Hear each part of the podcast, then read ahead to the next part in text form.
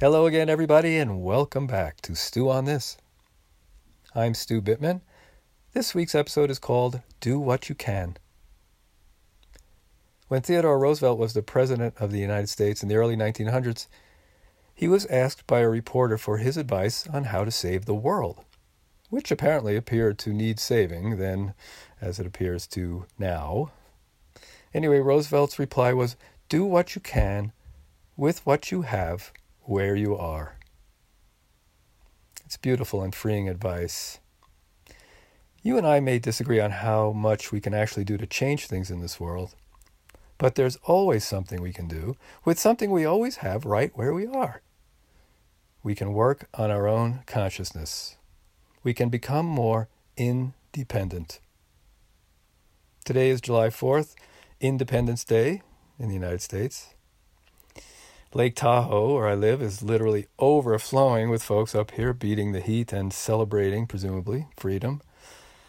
But whether they know it or not, they're actually celebrating a particular form of freedom known as independence, which is defined as freedom from external control and constraint, not controlled by outside forces. So, in other words, controlled by inside forces regardless of how free you believe we are from outside forces, regardless of how much of a concerted effort you believe is going on by outside forces to take some of our freedoms away even more, there's always something you and I can do to feel freer and to be freer in this world, and that is by freeing up our consciousness so we can choose love no matter what.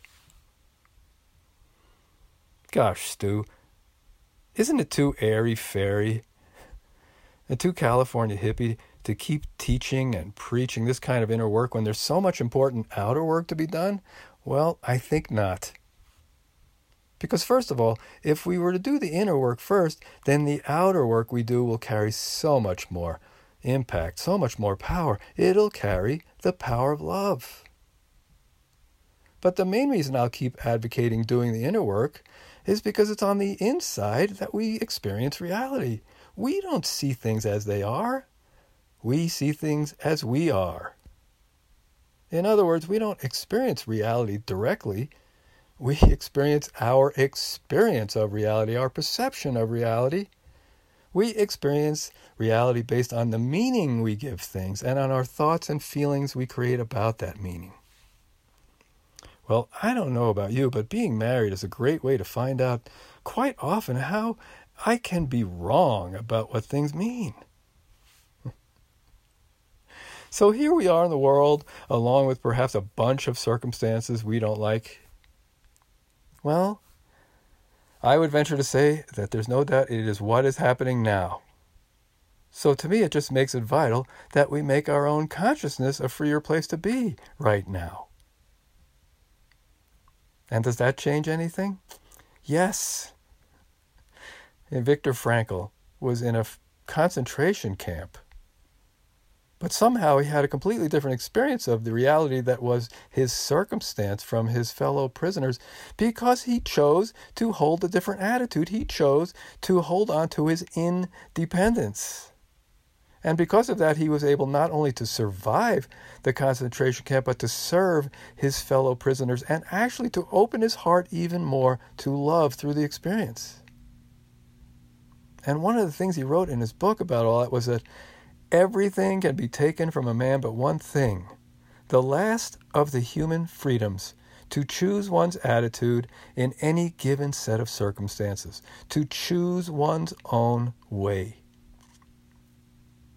In other words, folks, to be independent. So do what you can with what you have, where you are. And for all of us, this can simply mean continuing to choose an attitude of hope, continuing to choose to hold love in our hearts. I will continue to believe that this not only makes a difference, but has perhaps the greatest impact of anything I can do on the world. Stew on that. And I will see you next week.